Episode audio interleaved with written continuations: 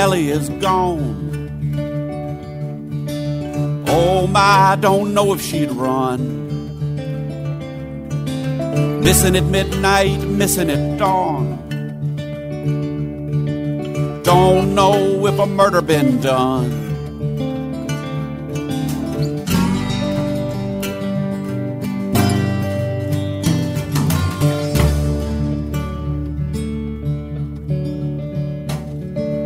Every man with a rope or a gun. Stay close till the business is done. Search every home, every shanty and shack. Nobody leave town till Nellie get back. How about some justice? How about some mercy for the people of this land? Beautiful Nell, she was happy and gay. Don't know why she'd run away. Won't Jim Wilcox sing with her last? Better start talking, boy, start talking fast. How about some justice? Mercy for the people of this land.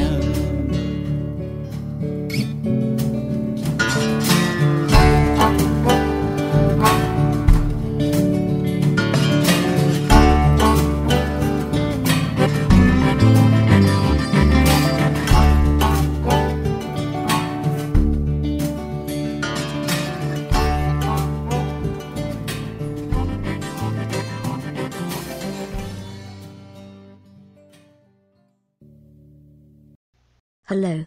You have discovered the Felon File.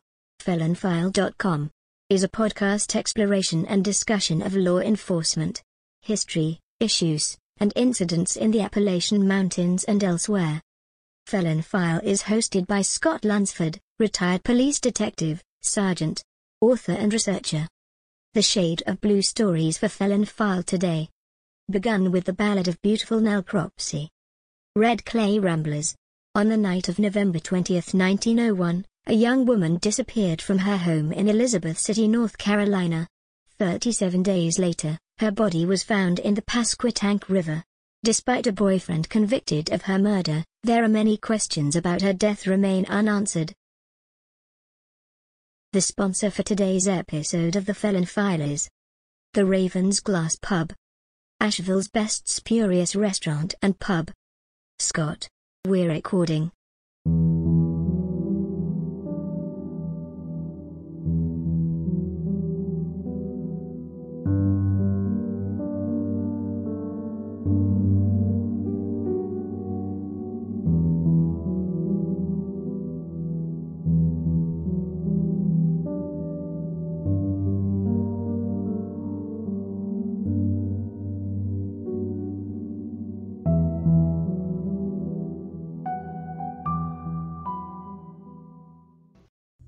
Thank you, Victoria, and welcome to Felon File.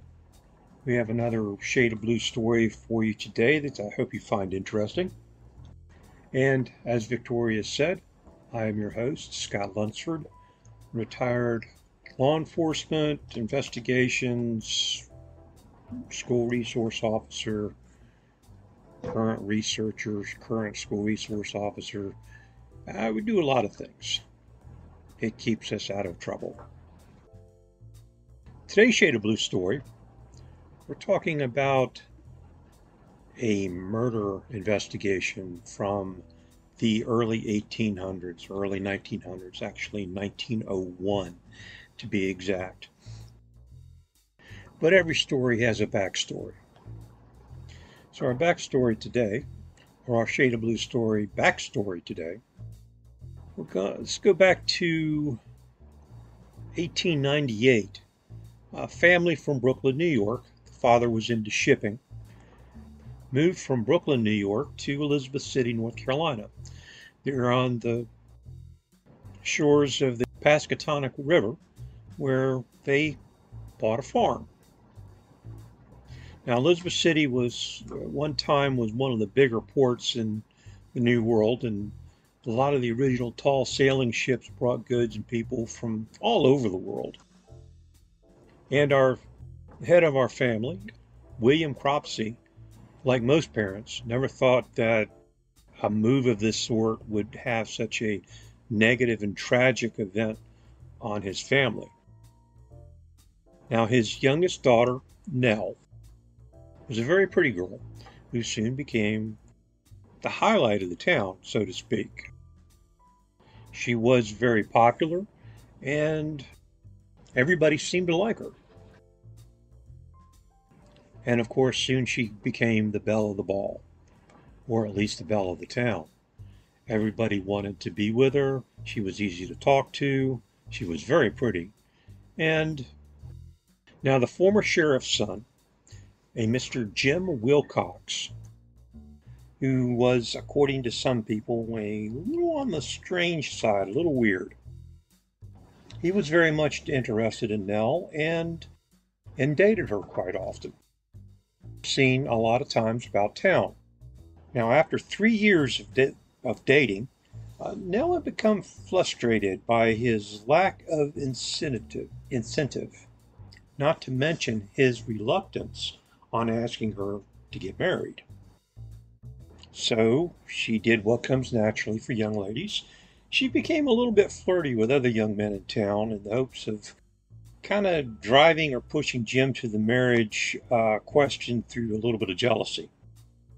Now, being very pretty, very well liked, from a very good family that was fairly well off, it seemed Nell could have had just about anybody she wanted to in Elizabeth City, any young man. But she wanted Jim. On the evening of November 20th, 1901, Jim came to the Cropsey house to visit with Nell. There, as normally happens in a situation like this, they got into a big argument that made the family feel a little out of place and awkward. They could hear the yelling and the sobbing and the crying, but no one wanted to get involved in their argument. Apparently, there had been a lot of argument and quarreling over Jim Wilcox's lack of commitment to their relationship. Now, by the end of the night, though, it seemed they had kind of made up, and, and it sounded to the family like things were going to be a lot less trouble than it had been.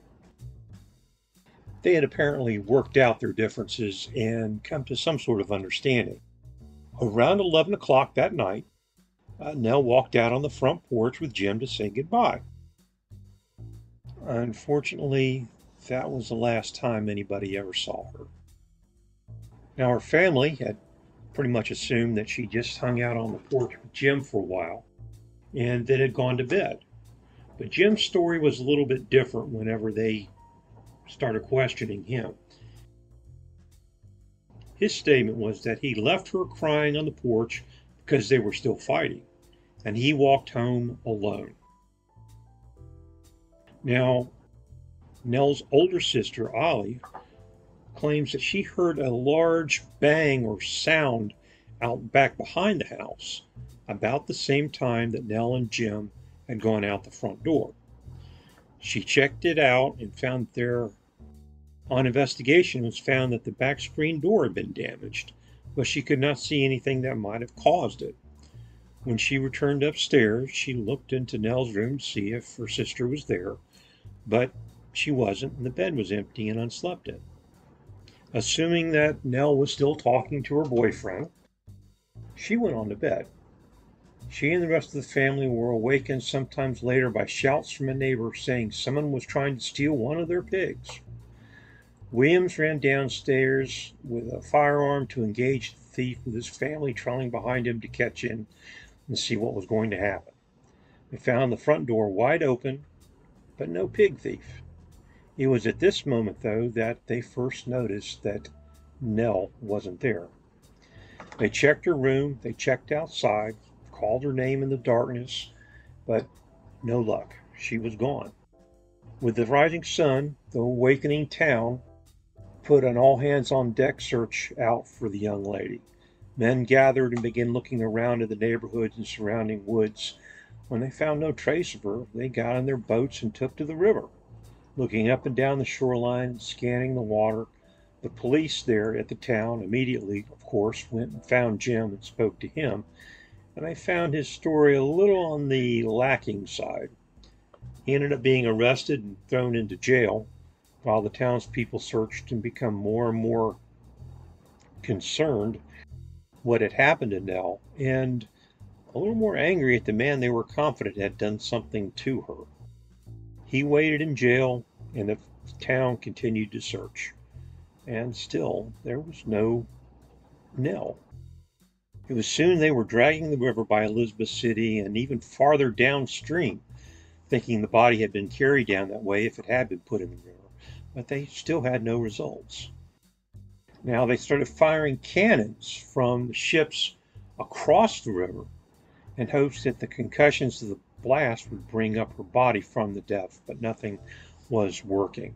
This was a common thing to do with the idea that the sound actually penetrated down into the water and would loosen the water up would loosen whatever's on the bottom and it would float up to the surface. There's a mention of this in attempts of doing this in in the book Tom Sawyer. The Cropsey family stayed at the house. Nell's mother went to the highest room in the house and looked out of the window at the river, hoping to see signs of her daughter being found, hopefully alive.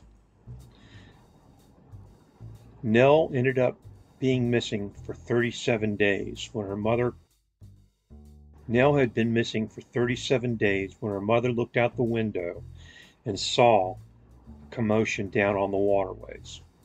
Boats were converging on a spot on the river, and she knew that Nell had been found and that she was gone. And yes, it was Nell's body. At first, a mob formed around the piers, and as the mob got bigger, they marched to the jail and demanded the release of Jim Wilcox with the intention they were going to lynch him. The local police had to call for help from the governor, and the governor ended up sending out a Naval Reserve unit to break up the crowd and secure the jail so Wilcox could stand trial. Wilcox did make it to trial and was found guilty of murder, but because of the attempted lynching and the other activities that had been taking place during the trial in the media and in the courtroom, the North Carolina Supreme Court declared it a mistrial and sent Wilcox to be tried again. In his second trial, once more he was found guilty, but this time of second degree murder. He stayed in prison till 1920.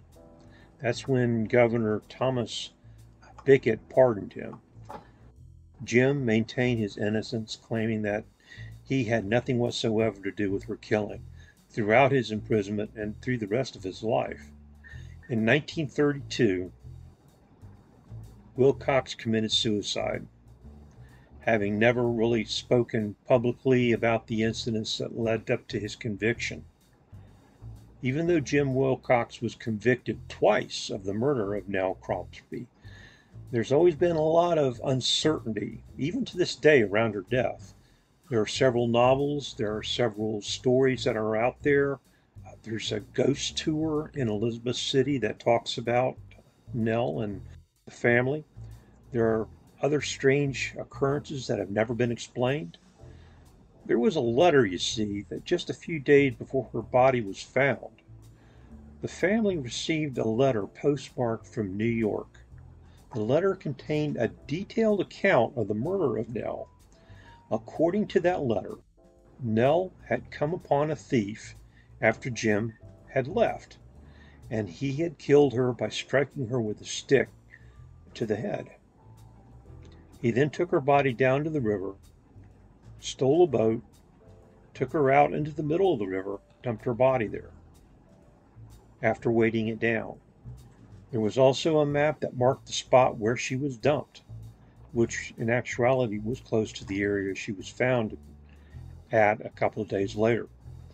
The authorities were never able to authenticate the letter or trace it back to its origins. The other strange thing about her death was that when the body was taken out of the river, about, again, 37 days after she had disappeared, It was reported and documented by the coroner that she was very well preserved. She had not been attacked by any wildlife or washed a far distance from where supposedly she had been dropped. Most expected that when her body would be found, the turtles, the fish, and other animals would have done their work on her. But when her body was discovered in death, she was still just a beautiful young lady, just like she was in life. Also, strangely, she did not have water in her lungs when they performed an autopsy. It appeared that she had been killed by a trauma or a blow to her head. One thing that turned up later, too, was an excessively high ice delivery bill at the Cropsey house during the month that she had been missing. Now, of course, a lot of people will speculate about this, and one of the common theories was that William, the dad, had something to do with her death and had kept her body preserved in the house until he was able to dispose of it in the river at a later time. There's no information about why her dad would have done this or why any other family members would have done this. What had happened to Nell was most definitely a mystery. And apparently is going to remain that way for quite a long time. We do know one thing for certain, though. A young life was taken, and she was not allowed to develop into the young woman that she could have been over the course of her lifetime. Scott, don't forget that in 1913, a rumor circulated that Wilcox would be paroled. He had never admitted any involvement in Nell's death. The public's view of him had changed somewhat. The Cropseys family though did not. Wilcox's possible release was devastating to the father and he ended up drinking a bottle of poison. Wilcox was not paroled, partly due to William's suicide. In 1915, supporters tried again. Wilcox was diagnosed with tuberculosis. The governor was unmoved and refused to allow it citing the victim's mother. Jim did get an early release, on Christmas Eve, 1918. Fifteen years after the death Jim returned to Elizabeth City. He is alleged to have ignored the cold attitude the town showed him. Wilcox kept quiet about Nell's murder for 33 years. In 1934, he asked W. O. Saunders of the editor of a local paper to meet him. They talked, and Saunders came away with a story. We'll never know what was said. Wilcox committed suicide with a shotgun shortly after speaking to Saunders and the interview was not published because Saunders was killed in an automobile accident before he could write up the story. Strange don't you think? The sister lived by herself until her death in 1944. The murder was a defining moment event in her life. Is it possible Wilcox was innocent? Could somebody else have killed Nell? Yet Jim was imprisoned 15 years for the crime. Or did Wilcox murder Nell on the porch of her family home on a frosty night in late November? There may never be an answer. That's our Shade of Blue story for this weekend. I hope you found the story of Nell Cropsey to be interesting. If you're out on the west, if you're out on the east coast of North Carolina near Elizabeth City, stop around, check out some of the ghost tours over there. There is one in particular that I think you would very much enjoy. Flu epidemic going on. I'm hoping that uh, they're back open again. I know that a lot of the ghost tours about have closed due to the pandemic, but if you're in that area, check it out and ask to go by Nell's house. Nell's house, the house that she lived in, still stands, and the house is still occupied. It's a beautiful place. Check it out. And there's some beautiful sights to see down in that part of North Carolina as well. And if you're from out of state visiting that area, be sure to spend lots of money. Your tax dollars help us out a whole lot. Everywhere in the state of North Carolina. And we try, when we go to Myrtle Beach, we try to do the same thing.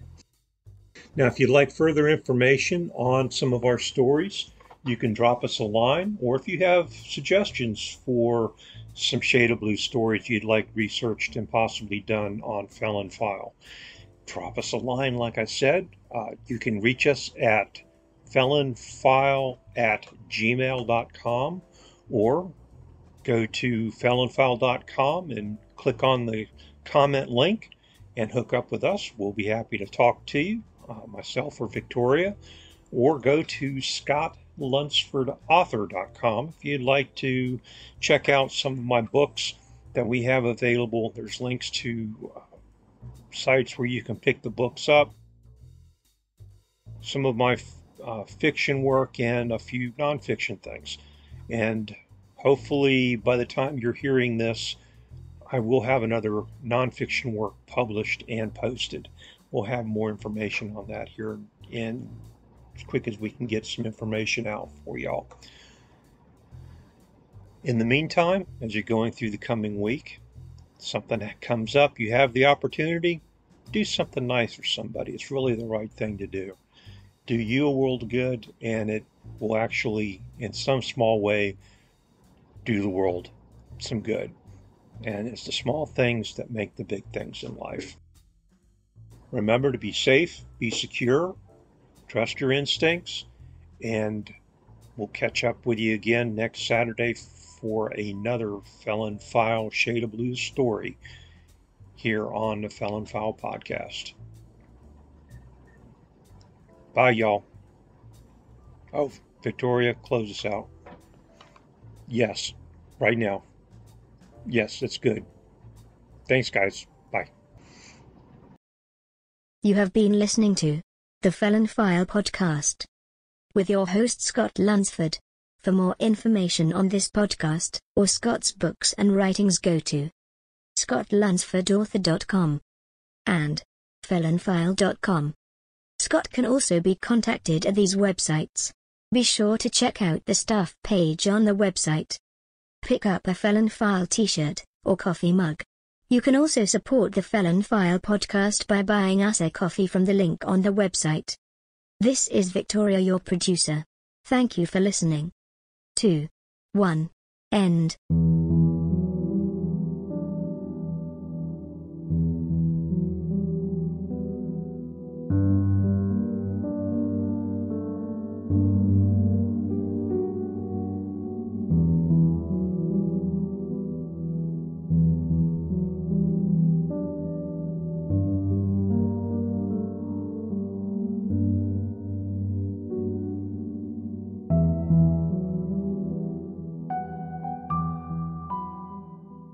Background track unspoken by MewSoundCloud.com. Mew Music promoted by Free. Stock, music.com Creative. Commons Attribution 3.0 Unported License. CreativeCommons.org.